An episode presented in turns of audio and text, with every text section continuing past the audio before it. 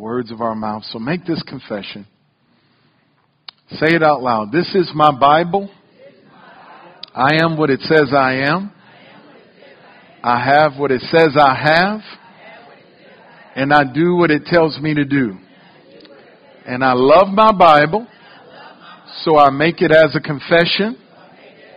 I will meditate in it day and night, a chapter in the morning, chapter in the evening, and because I do, my life is blessed. It is no more a mess. Now everything I touch, everything I touch turns to success. Y'all believe that? Shout hallelujah. Glory to God. Father, we thank you for this another opportunity to minister unto these your sheep. We pray that revelation knowledge will flow freely and uninterrupted by any satanic or demonic force. We ask that you'll enlighten the eyes of our understanding. Help us to see what we haven't seen, that we may grow and be the better because of it. We thank you for the precious Holy Spirit. Live big on the inside of every one of us. You are the teacher. Have your way. Have your way. And it is in that precious name of Jesus we pray, and by his blood we say, Amen. Amen. Open with me in your Bible to the book of Psalm 100. I want to conclude another series that I started a few weeks back called Serve the Lord. And our text was in Psalm 100, stanza 1 and 2 a psalm of thanksgiving. Make a joyful shout to the Lord, all you lands. Serve the Lord with gladness. Come before his presence with singing. I believe this is something that God would for us to do today. Amen. Make a joyful noise as we've done today in praise and worship. Did you all enjoy his worship today? Amen. Glory to God. Well, he said, make a joyful noise. But then he also says that we should serve the Lord. Your being here in service is actually you being served. But what do you do for God? I believe with all my heart, every Christian should do something for God. So when the Bible talks about serving the Lord, it's talk about doing something for Him. And then he said, come before his presence with singing. So as I said, I want to conclude talking about serving the Lord. And I want to thank all of you that have responded and have now stepped up into new roles and helping in different capacities throughout the church. But maybe you're here today or maybe you're online and you're not yet involved in a church somewhere doing something for the kingdom of God.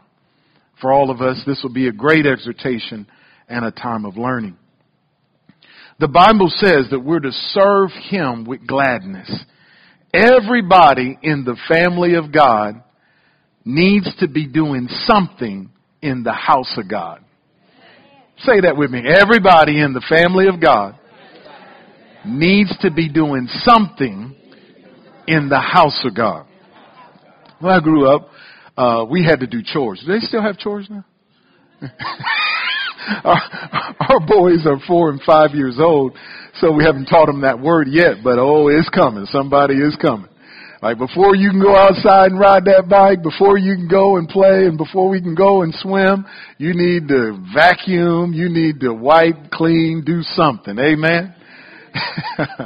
and so growing up, we were taught to do our chores even from an early age and being in the family of God. Indeed, you and I are in the family of God. If you are born again, you are born into His family. He is your heavenly Father. Amen. And you and I are brothers and sisters together in the family of God. And the Bible teaches us that. In Ephesians chapter 3, I believe around verse 14 and 15, Paul in his prayer for the church at Ephesus, he said, for this reason I bow my knees to the Father. Somebody say Father. I bow my knees to the Father of our Lord Jesus Christ, from whom the whole family, somebody say family, family in heaven and earth is named. We are born into the family of God. He's our heavenly father.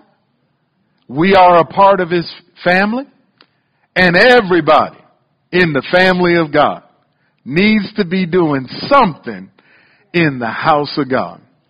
So especially for those of you all that are watching online, you cannot serve God remotely. Amen. You can receive the word, you can enjoy worship, amen. You can sow and so forth. But there comes a time when you need to get up from where you are, come into a, a house of worship, and do something for God. In Ephesians chapter 4, to go even a little bit further, right on the same context and in the same line, talking about the family of God, every one of us have been given gifts. And in Ephesians chapter 4 verse 11 and 12, talking about what Jesus did by dying and being raised from the dead, Paul says that he, Jesus, gave some of us to be apostles, some of us to be prophets, some of us to be pastors, some of us teachers. There's a sixth role that he covers in the book of 1 Corinthians chapter 12. He talks about helps. All of us have some role and function in one. Not all of us are pastors or teachers, etc. But in one way or another, we're all supposed to help in the kingdom of God. But notice this particularly about this specific group, these five, apostles, prophets, evangelists, pastors, and teachers. He gave us these gifts, notice verse 12, for the equipping of the saints. Why do they need to be equipped? For the work of the ministry. Why does there need to be work? For the edifying of the body of Christ. My responsibility as your pastor or one in spiritual authority is to actually equip you, furnish you, train, develop you, help you so that you do the work of the ministry. I remember one time work, working with a worship team, maybe two years ago, three years ago. It had to be because it was before the pandemic. And we had a new system, uh, a data management system for the church. And it allows you to check in as a volunteer when you arrive. And we figured we needed to use it because some folks were coming in late. And then this particular team, you know, the singers, and, and so it was like, man, just moments before worship, they'd step into the pulpit, you know, and we're like, well, no, we want you to be here at a certain particular time. And so what we're going to do is we're going to have everybody check in. One, one, one sister, come on somebody. One sister said, that just feels too much like work. yeah, this is church. That just feels too much like work. So one of the things I do want to help you as you're serving the Lord, doing something for God, is to really condition your mind to think of it as the work of the ministry. I mean, our, our singers, our players, they have to rehearse during the week and then they come and they serve. And those that are in the children's ministry and the nursery, those that, I mean, it, it really, it takes some work to have church. Amen. So again, my, one of my primary roles as one in spiritual authority, number one role is to pray for you, to be accountable for God, to stand before Him, to minister, to teach. But one of those functions is to equip you so that you do the work of the ministry. There, in, back in the day, the concept in Christianity was that the ministers, the pastors were supposed to do the work. So they would have the pastor, he'd be out there cutting grass on Saturday, cleaning toilets on Monday, doing, you know, working with this group on th- Thursday and so forth. And they would do all the work and then they'd get up in the pulpit and they're reading poems, talking about periodical. I mean, they really have nothing to say. No anointing. Amen. Thank God we live in a better time where, where the, the work of the ministry is being done by the people of God. Amen. In a family, I, I use this illustration. There's this, uh, Imagine a family of five, a dad, a mom, a 16 year old boy, 13 year old girl, and then they got a little one that's about six years. I don't know how they got them spread out like that, but sure enough, amen. They got a six year old and sure enough, you know, they come home and dad gets home, changes his clothes, goes outside and cuts the grass. Mom gets home from her job. You know, she starts making the dinner and cleaning up in the bathrooms and so forth. And the kids are just in the TV room playing video games and making a mess and so forth. And then after they finally drag themselves to the dinner table, they eat, enjoy the food. Dinner is over. The 16 year old goes back and gets on the video game. The 13 year old goes and calls her friend. And the six years go back, six year old goes back into the playroom making another mess. While daddy begins to help with mama to do the dishes and to put things. Is there something wrong in that house? Come on, y'all, talk to me now. Is there something wrong in that house? What needs to be happening? Well, man, that 16 year old my, my, my youngest brother, he's executive pastor. He's in the youth church with the with the teenagers. But he's got nine and ten year olds that he at, at his house. They got five kids. They learn to cut the grass at an early age. Come on. They got a little one. That little boy, you should see him. He barely could. yeah, they gonna do something. They got they got one girl and five boys, and the, and the oldest is a girl, teenager now, amen, thirteen. Uh, you better believe she learned how to put some dishes in the dishwasher. Mama not gonna sit up there doing all that stuff, amen. And in the house of God, I'll be the same way. Shouldn't be that the family comes in, sits, watches, eats. Come on, somebody, and then leaves, and everybody else cleans up after them. Amen. So say it out loud, everybody in the family of God needs to be doing something in the house of God. Now let me get ready to close with a couple of passages in scripture that basically demonstrate what ministry should look like. In Exodus chapter 18, y'all remember Jethro was Moses' father-in-law. In verse 13 through 23, I know it's a long passage, but God put it there for us for now. It says, And so it was on the next day that Moses sat to judge the people, and the people stood before Moses from morning till evening, all day long. So when Moses' father-in-law saw all that he did for the people, he said, What is this thing that you're doing for the people? Why do you sit alone? And the people stand before you from morning until evening. And Moses said to his father-in-law, because the people come to me to inquire of God. And when they have a difficulty, they come to me and I judge between one and another and I make known the statutes of God and the laws. So Moses' father said to him, this thing that you do is not good. Both you and this people will waste away or where surely you will wear yourselves out. For this thing is too much for you and you're not able to do it by yourself. Listen now to my voice. I will give you counsel and God will be with you. Stand before God for the people. Stand before God, get in the presence of God for the people.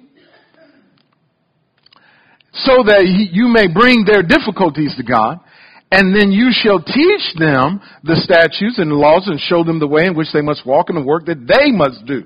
Moreover, you shall select from all the people men such as able men, such as fear God, men of truth, haters, uh, hating covetousness, and place such over them to be rulers of thousands, rulers of hundreds, rulers of tens and fifties. And let them judge the people at all times, then it will be that every great matter they shall bring to you, and every small matter they themselves shall judge.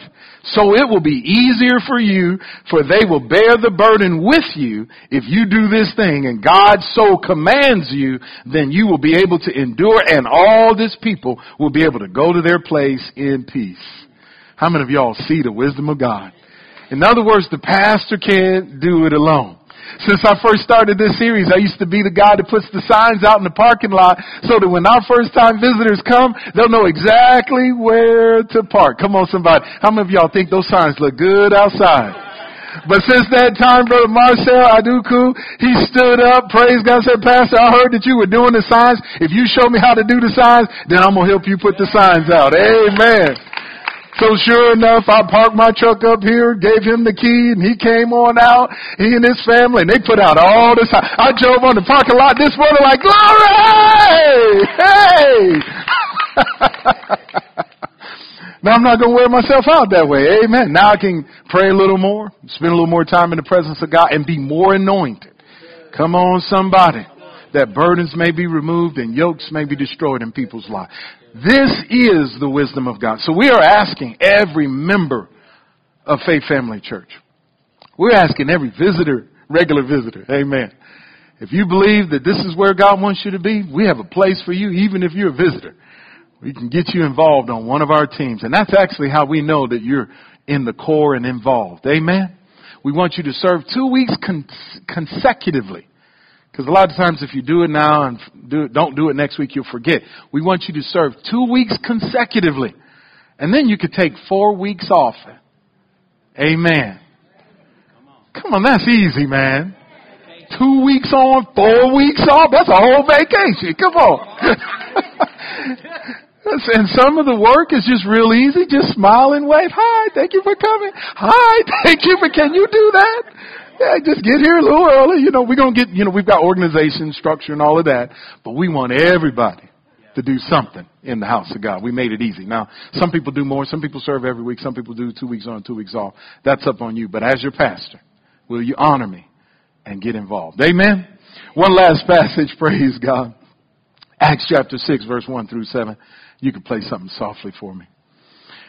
Verse 1 says, And in those days when the number of disciples was multiplied, there arose a murmuring of the Grecians against the Hebrews, because their widows were neglected in the daily ministration. Then the twelve called the multitude of the disciples unto them and said, It is not reason that we should leave the word of God and serve tables. Wherefore, brethren, look ye out among you seven men, among whom of honest report, full of the Holy Ghost and wisdom, whom we may appoint over this business. But we will give ourselves continually to prayer and to the ministry of the word. And the same pleased the whole multitude, and they chose Stephen, a man full of faith and of the Holy Ghost, and of Philip and Prochorus and Nicanor and Timon and Parmenas and Nicholas, proselyte of Antioch, whom they set before the apostles, and when they had prayed, they laid their hands on them. And look at verse 7.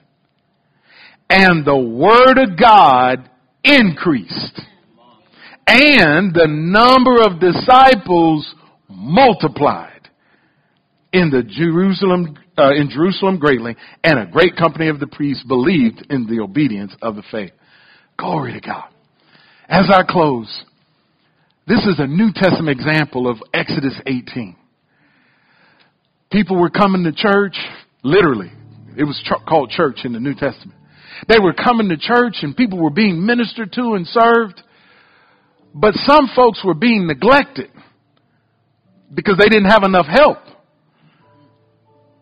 I could tell you right now, there's some folks that are being neglected at Faith Family because we don't have enough help so that we can only grow to a certain extent because we don't have enough children's workers. We can only grow to a certain extent because we don't have enough singers. We can only grow to a certain extent because we don't have enough technical people, people on the camera or people on the soundboard. We can only grow to a certain extent because we don't have enough help. And they brought it to the attention of the leaders and I love their response. They were like, wait a minute. It's not reason for us to leave the Word of God and go serve tables. But you all look out among you people that can we, we can put over this area so that we can get our the ministers so that we can give ourselves continually to prayer and to the ministry of the word and it pleased the whole multitude. They found seven guys they appointed, had organization. They put them in different places in position. The ministers were able to spend more time in the Word, more time in the Spirit of God, and sure enough, the Word of God increased.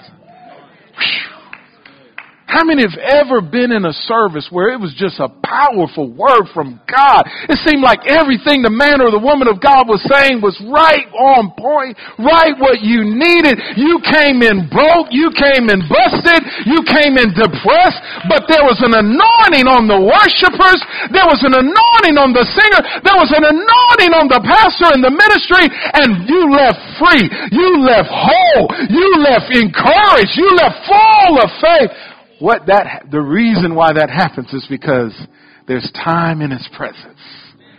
They're not spending their time doing some other things. Amen. I say to you prophetically, because of your response over the past few weeks, we're about to grow in a way that we have not seen or experienced in all of our years. It's going to be exponential and rapid. We're in the summertime and we're filling up on every section. We're going to have to bring out the extra chairs that we already have. We're not going to have to buy them. We already got them. This building will not be able to hold us. The growth that we will experience will be so rapid, so multiplied, such increase. All of us are going to need to be hands on deck. Amen? Because God is going to pour out His Spirit because we are responding to His Word. Did y'all get anything out of that today? So get ready for increase. Come on, get ready for